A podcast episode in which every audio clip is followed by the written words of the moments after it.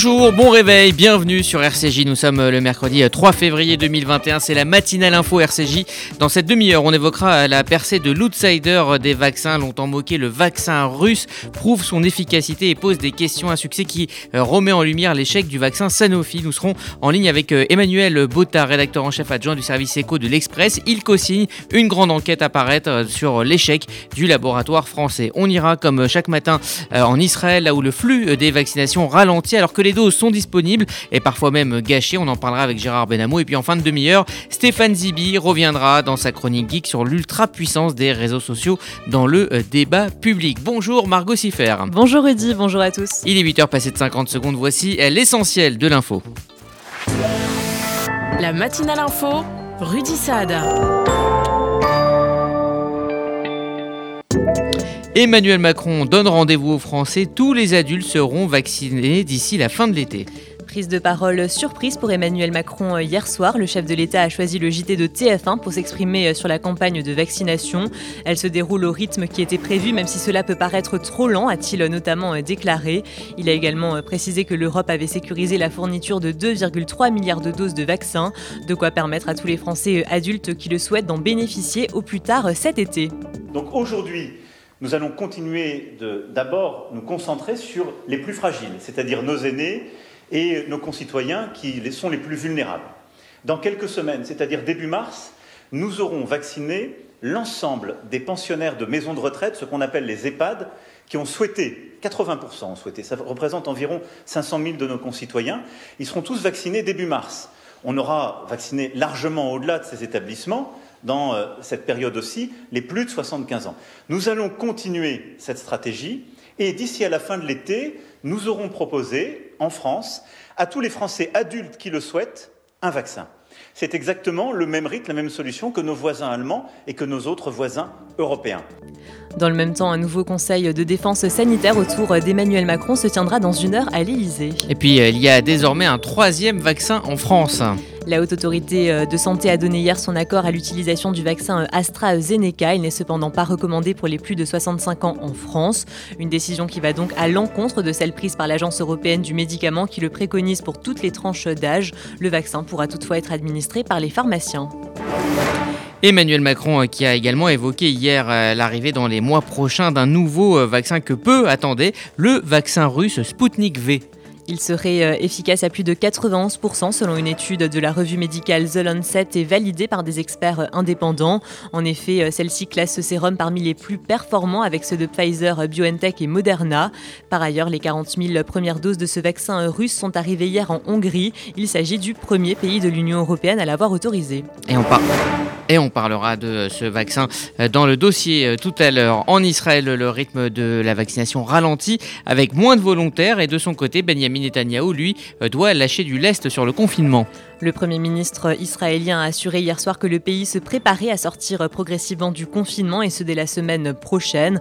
Benjamin Netanyahou a toutefois fixé un objectif, celui de vacciner 90% des plus de 50 ans en deux semaines. En effet, 97% des personnes décédées du Covid avaient plus de 50 ans, a-t-il Par ailleurs, l'autorité palestinienne a débuté hier la vaccination en Cisjordanie auprès du personnel médical.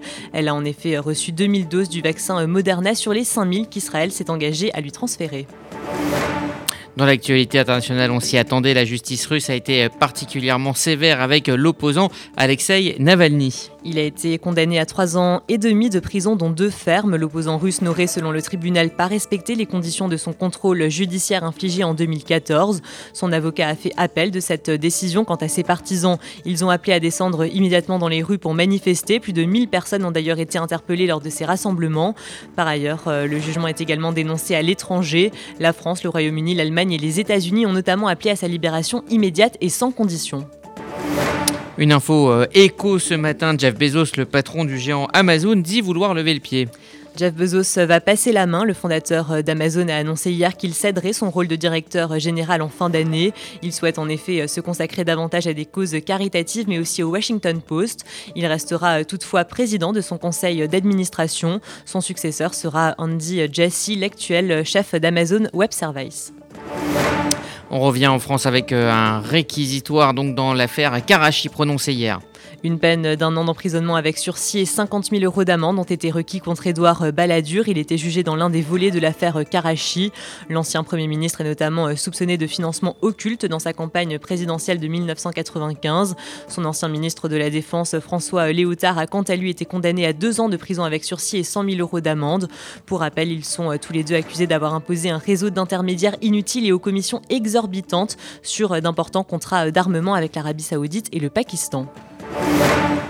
Et puis après l'affaire Duhamel, on apprend ce matin que l'une des filles du comédien Richard Berry porte plainte pour euh, des faits d'inceste et de viol.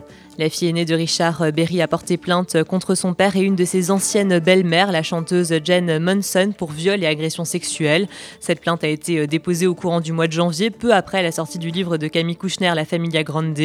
Richard Berry, quant à lui, dément sans ambiguïté ces accusations immondes. C'est ce qu'il déclare pardon, dans un long message posté sur Instagram. Et puis en région parisienne, une nouvelle suspicion d'acte à caractère antisémite. Un homme a été euh, interpellé hier à Romainville en Seine-Saint-Denis. Il est soupçonné d'avoir euh, tagué une cinquantaine d'étoiles de David à plusieurs endroits de la commune. Dans un message publié sur Facebook, le maire a condamné ces actes, saluant l'efficacité des policiers euh, municipaux. En effet, l'individu a été identifié grâce aux caméras de surveillance. Il est déjà connu pour avoir des antécédents psychiatriques. Et puis un mot euh, de sport pour finir, euh, plus rien ne va. L'Olympique de Marseille après le départ euh, de son entraîneur Andrés Villes-Boas. C'était une journée mouvementée pour l'Olympique de Marseille. Quelques heures après l'annonce de la démission d'André Villas-Boas, le club a décidé de mettre à pied à titre conservatoire son entraîneur.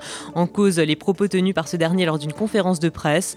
André Villas-Boas avait en effet critiqué la politique sportive de l'OM menée par Pablo Langoria. Merci Margot Siffer. RCJ, il est 8h07. Dans un instant, on prendra la direction d'Israël où l'engouement pour la vaccination semble s'essouffler malgré des doses de vaccins euh, toujours disponibles.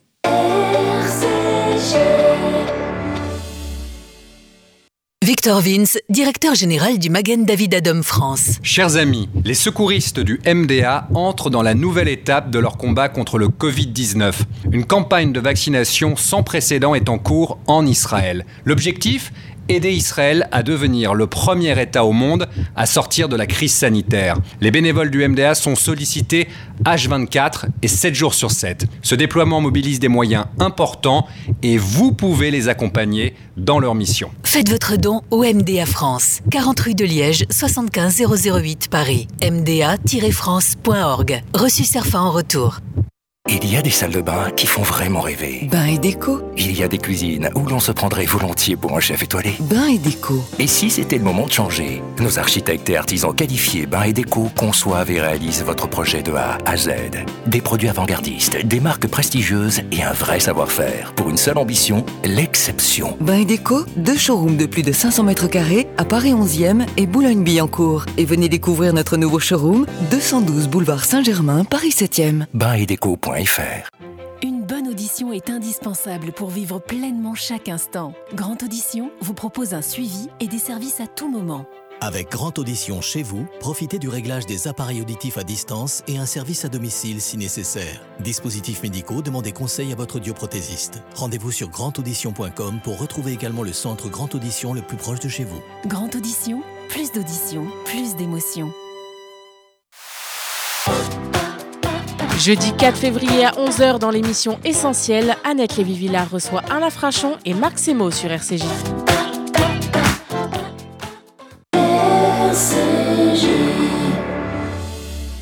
On ouvre euh, comme chaque matin une page consacrée à l'actualité en Israël avec notre correspondant euh, permanent sur place Gérard Benamou. Bonjour Gérard. Bonjour Rudy, bonjour à tous. Alors on évoque ce matin tout d'abord cette vaste opération anti-contrebande d'armes chez les Arabes israéliens en Cisjordanie. Oui, il faut dire que presque chaque semaine, des Arabes israéliens perdent la vie, parfois en pleine rue ou encore dans leur voiture, victimes d'affrontements entre bandes rivales, règlements de compte ou pour des femmes, victimes d'actes criminels déguisés sous l'appellation de crime d'honneur pour une simple demande de divorce ou encore les soupçons d'un mari jaloux. Un jeune étudiant arabe vient d'être victime d'une balle perdue lors d'un échange de tirs entre bandes criminelles arabes, rivales et la police. Alors on en revient à la lutte hein, contre le coronavirus avec une polémique sur les inégalités dans l'application euh, par euh, la police israélienne des amendes euh, dans certaines villes peu touchées par le virus. il faut dire que nombre d'Israéliens se plaignent du manque d'égalité Nombre d'Israéliens pardon, se plaignent du manque d'égalité appliqué dans les amendes attribuées à ceux qui ne respectent pas le confinement.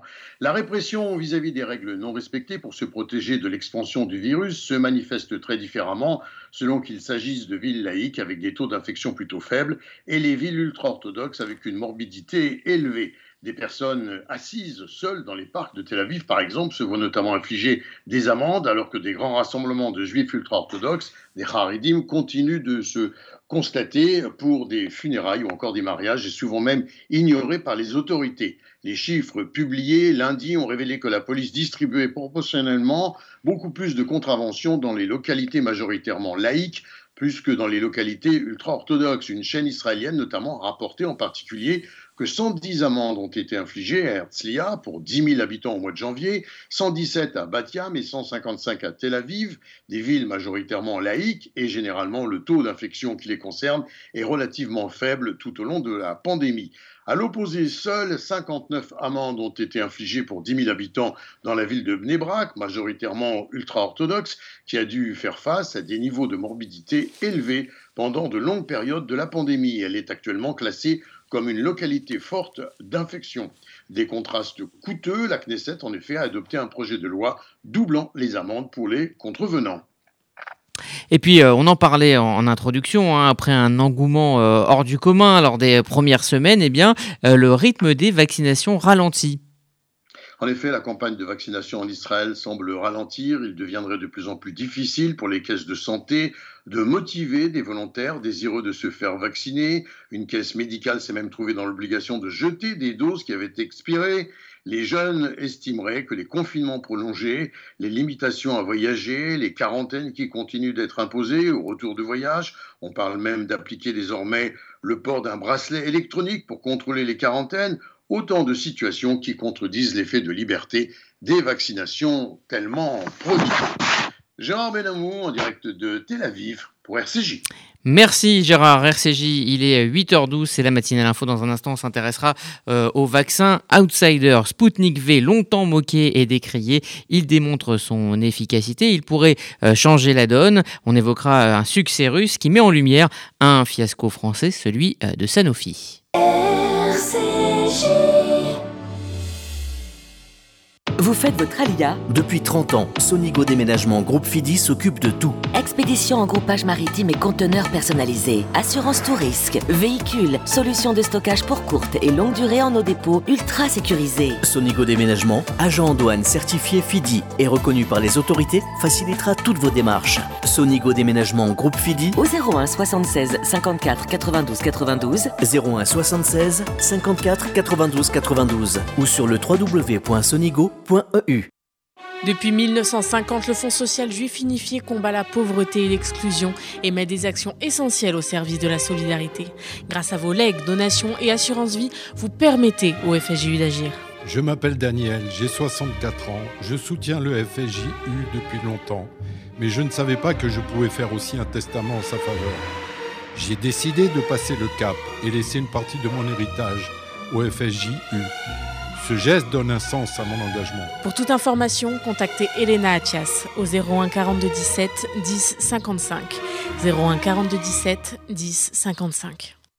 Message à destination des experts comptables. Depuis 100 ans, l'ORT est mobilisé pour la formation permettant à des dizaines de milliers de nos jeunes une belle réussite professionnelle. Jusqu'au 1er mars, les experts comptables amis de l'ORT doivent continuer, surtout en cette période de crise, plus que jamais, à choisir l'ORT comme seul bénéficiaire de la taxe d'apprentissage. Renseignements et formulaires sur ta75.ortfrance.fr et 01 44 17 30 83.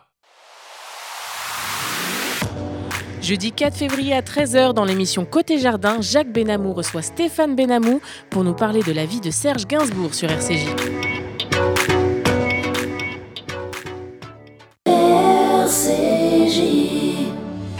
Administré depuis euh, quelques semaines dans certains pays, le vaccin russe Sputnik V redistribue les cartes après des résultats plus que satisfaisants, relayés par la très sérieuse revue scientifique The Lancet. Portrait de cet outsider avec Églantine Delalleux. 91,6%, c'est le taux d'efficacité du vaccin russe Sputnik 5 contre le Covid-19 selon la célèbre revue médicale The Lancet et validé par des experts indépendants. Tout aussi performant que les vaccins Pfizer, BioNTech et Moderna, le vaccin russe se fait une place sur la scène mondiale des vaccins. Contrairement aux autres, le Sputnik 5 russe contient un vecteur viral, c'est-à-dire qu'il possède des bases d'autres virus rendus inoffensifs qui alertent le système immunitaire lors d'une attaque et qui permet donc de combattre le Covid-19. Les essais ont été conduits sur près de 22 000 personnes qui ont reçu deux doses de vaccin ou placebo à trois semaines d'intervalle. Cependant, les cas de Covid-19 ont été rapportés par un test PCR seulement lorsque les personnes avaient des symptômes. L'analyse de l'efficacité porte donc seulement sur les cas symptomatiques. Autre différence, le Sputnik 5 peut se conserver à la température d'un réfrigérateur entre 2 et 8 degrés, ce qui l'avantage puisque les autres vaccins se conservent entre moins 20 et moins 70 degrés. Depuis plusieurs mois, le projet russe a été vivement critiqué pour son manque de transparence et sa précipitation. Seuls des pays alliés de la Russie comme l'Iran ou l'Azerbaïdjan l'homologuent et passent des commandes, rejoint peu à peu par des pays comme l'Argentine ou la Tunisie. Méprisé par les Occidentaux, le Sputnik 5 ne fait pas partie de la liste des contrats de précommande signés par la Commission européenne qui négocie au nom des 27 pays. Devant les résultats plus que satisfaisants, la donne pourrait changer. La Russie propose 100 millions de doses à l'Europe. Pour y parvenir, le fabricant du vaccin doit avoir une capacité de production dans l'Union européenne. Devant cet emballement soudain, Moscou a annoncé qu'un partenariat pourrait être envisagé avec d'autres laboratoires européens pour assurer la production et une aide pourrait venir d'un des plus gros pays de l'Union européenne, l'Allemagne. Après avoir maintenu son projet de gazoduc avec la Russie, la chancelière Angela Merkel a proposé son aide pour une éventuelle production commune. Si dans la course au vaccin, les États-Unis, l'Allemagne et la Russie sont les plus performants, la France est quant à elle à la traîne. Il y a quelques semaines, le laboratoire Sanofi a annoncé que son vaccin sera repoussé pour la fin d'année dû au manque d'efficacité sur les personnes de plus de 50 ans. Églantine Delalleux et euh, ce succès russe, à vrai dire inattendu, met en lumière un échec, celui du laboratoire français Sanofi. Bonjour Emmanuel Botta. Bonjour.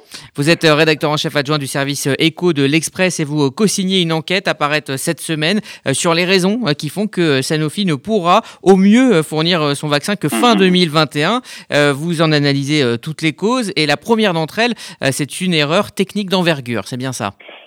Oui, effectivement. pour, revenir, on, a été beaucoup plus loin, mais, mais la première, effectivement, c'est une simple euh, question de, de, réactif. Euh, donc, euh, classiquement, en fait, euh, Sanofi, comme tous les grands laboratoires, fabrique ses propres réactifs parce que voilà, c'est plus sûr, mais effectivement, Sanofi, pour aller plus vite, a acheté ce réactif à un centre de recherche. Le problème, c'est que ce réactif n'était pas assez efficace. pour être très clair, en fait, il il n'a pas permis de bien évaluer la, quantité d'antigènes présente dans les injections, ce qui a fait qu'on s'est rendu compte tardivement que, que la réponse euh, immunitaire euh, chez les personnes âgées était insuffisante. Ah, Donc ça, c'est le premier échec technique, on va dire. Alors, vous expliquez aussi hein, que les causes de cet échec bah, sont bien plus profondes. Sanofi, euh, selon vous, n'a pas su se réinventer ces 20 dernières années. C'est ça, effectivement. C'était l'idée de l'enquête, c'était de se dire, effectivement, il y a eu cette erreur technique. On peut se dire, bon, c'est pas de chance, ils ont voulu aller très vite, ça peut arriver. Mais on, on pressentait, en tout cas dans les premières interviews qu'on qu'on avait pu euh, avoir, que, que, le mal était plus profond et bien plus ancien. Et effectivement, alors c'est difficile, hein, comme toujours, de, de, de, de, dater précisément euh, quand a commencé un peu les, les errements chez Sanofi, mais on sent en tout cas qu'au mi-temps des années 2000, Jean-François Dehac, qui, qui, est donc, euh, qui, était donc le, le, créateur de Sanofi, parce que c'est quelque chose dont il faut quand même bien se rappeler et qui est assez peu connu, que c'est que Sanofi, c'est un très jeune laboratoire. Hein. Ça a été créé en 1973.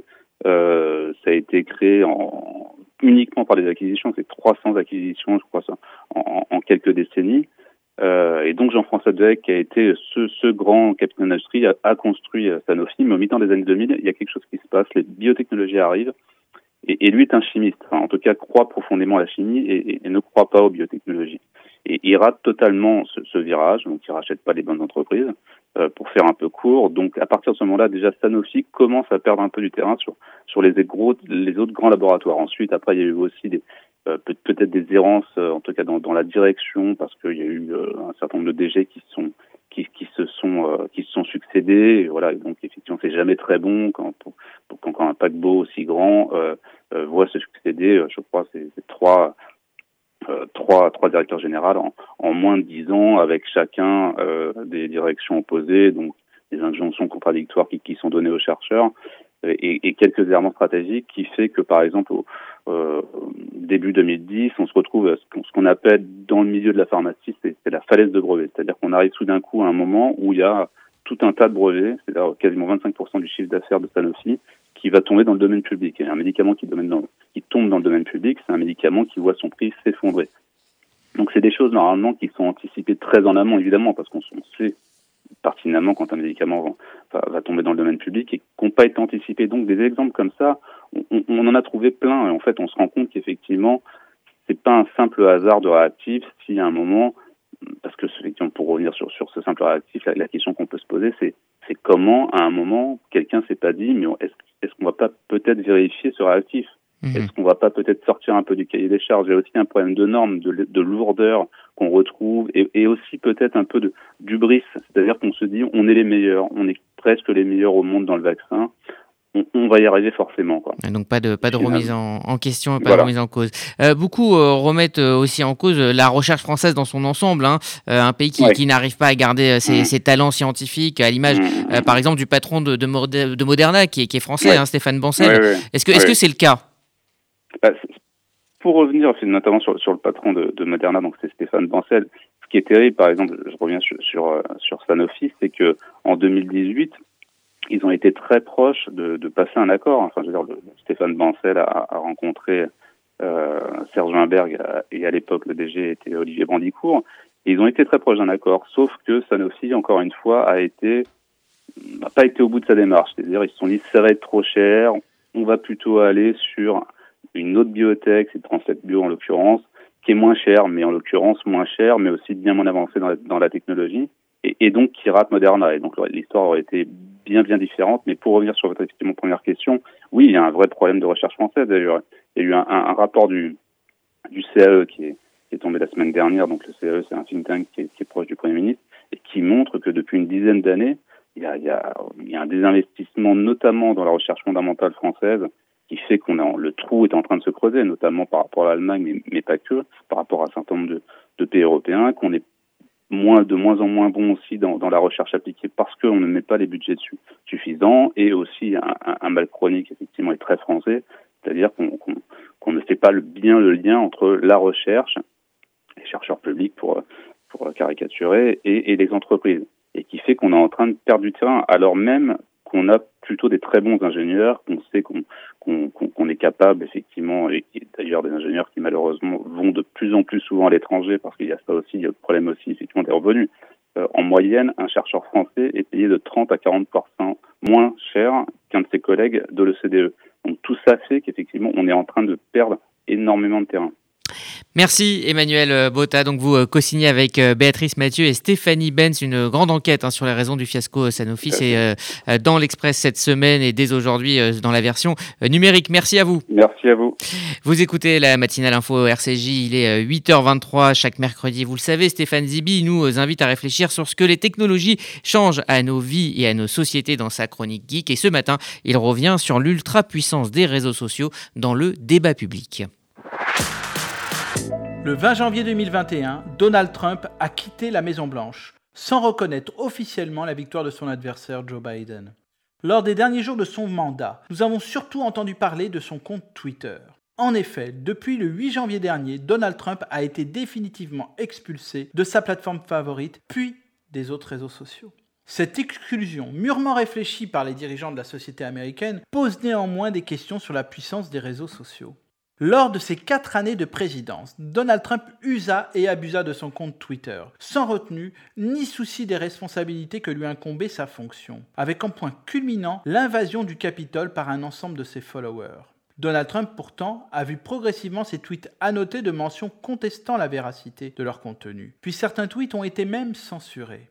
Jack Dorsey, le cofondateur de Twitter, publia sur son compte une explication de ce bannissement fracassant. Il y a tout d'abord donné des arguments liés à la sécurité du pays, puis il a surtout exprimé son embarras et son inquiétude. Comment une société comme Twitter a dû prendre une telle décision, faire taire le président des États-Unis?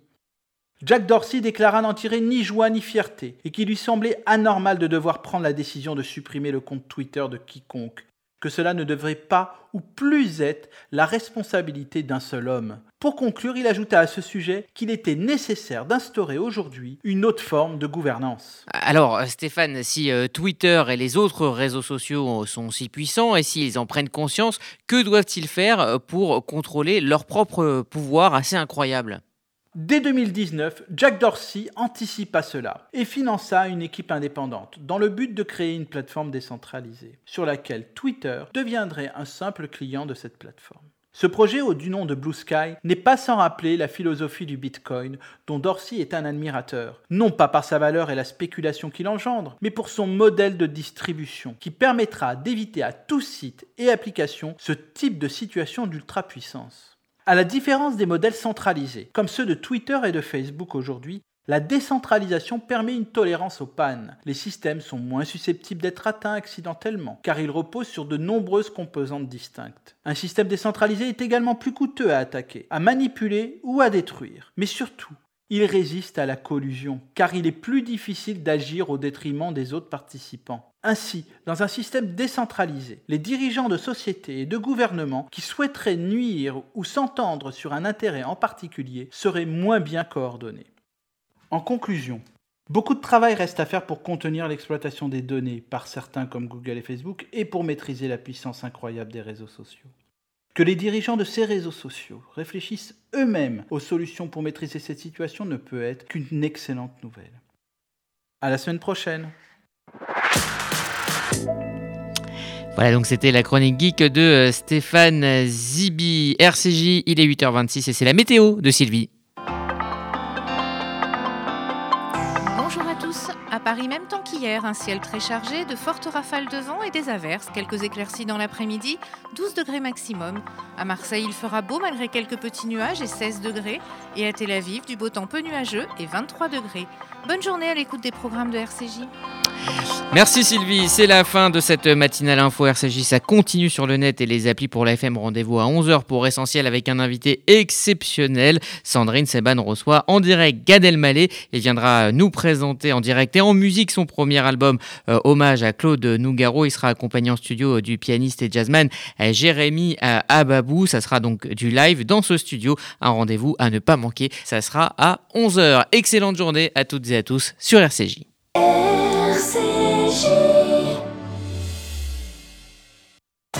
Vous déménagez en Israël? Vous démarrez une nouvelle vie Vous venez d'acheter une maison de vacances? FDI, France Déménagement Israël, le seul déménageur présent en France et en Israël. FDI prend tout en charge, de l'emballage en France jusqu'au montage de vos meubles en Israël. FDI, le sérieux, l'expérience de plusieurs milliers de déménagements vers Israël. FDI, depuis 10 ans à votre service. FDI, 01 49 43 00 20. 01 49 43 00 20. Le KKL, depuis 120 ans, une histoire extraordinaire. Une aventure qui mêle écologie, réalisation d'infrastructures et plantation d'arbres. Une histoire d'éducation sioniste et d'investissement dans le futur des jeunes générations. Le KKL, c'est la réalisation du rêve de ceux qui ont cru en ce miracle que l'on appelle Israël. Mais par-dessus tout, le KKL, c'est un amour indéfectible et un engagement pour la terre et le peuple d'Israël. Faites partie de cette aventure en soutenant le KKL de France. Faites votre don sur kkl.fr. Entreprises, commerçants, artisans, services, institutionnels, associations. Vous souhaitez communiquer sur la fréquence juive? Contactez notre régie publicitaire Inexline au 06 03 47 98 36. Nous étudierons ensemble la meilleure formule pour vous faire connaître. Inexline 06 03 47 98 36.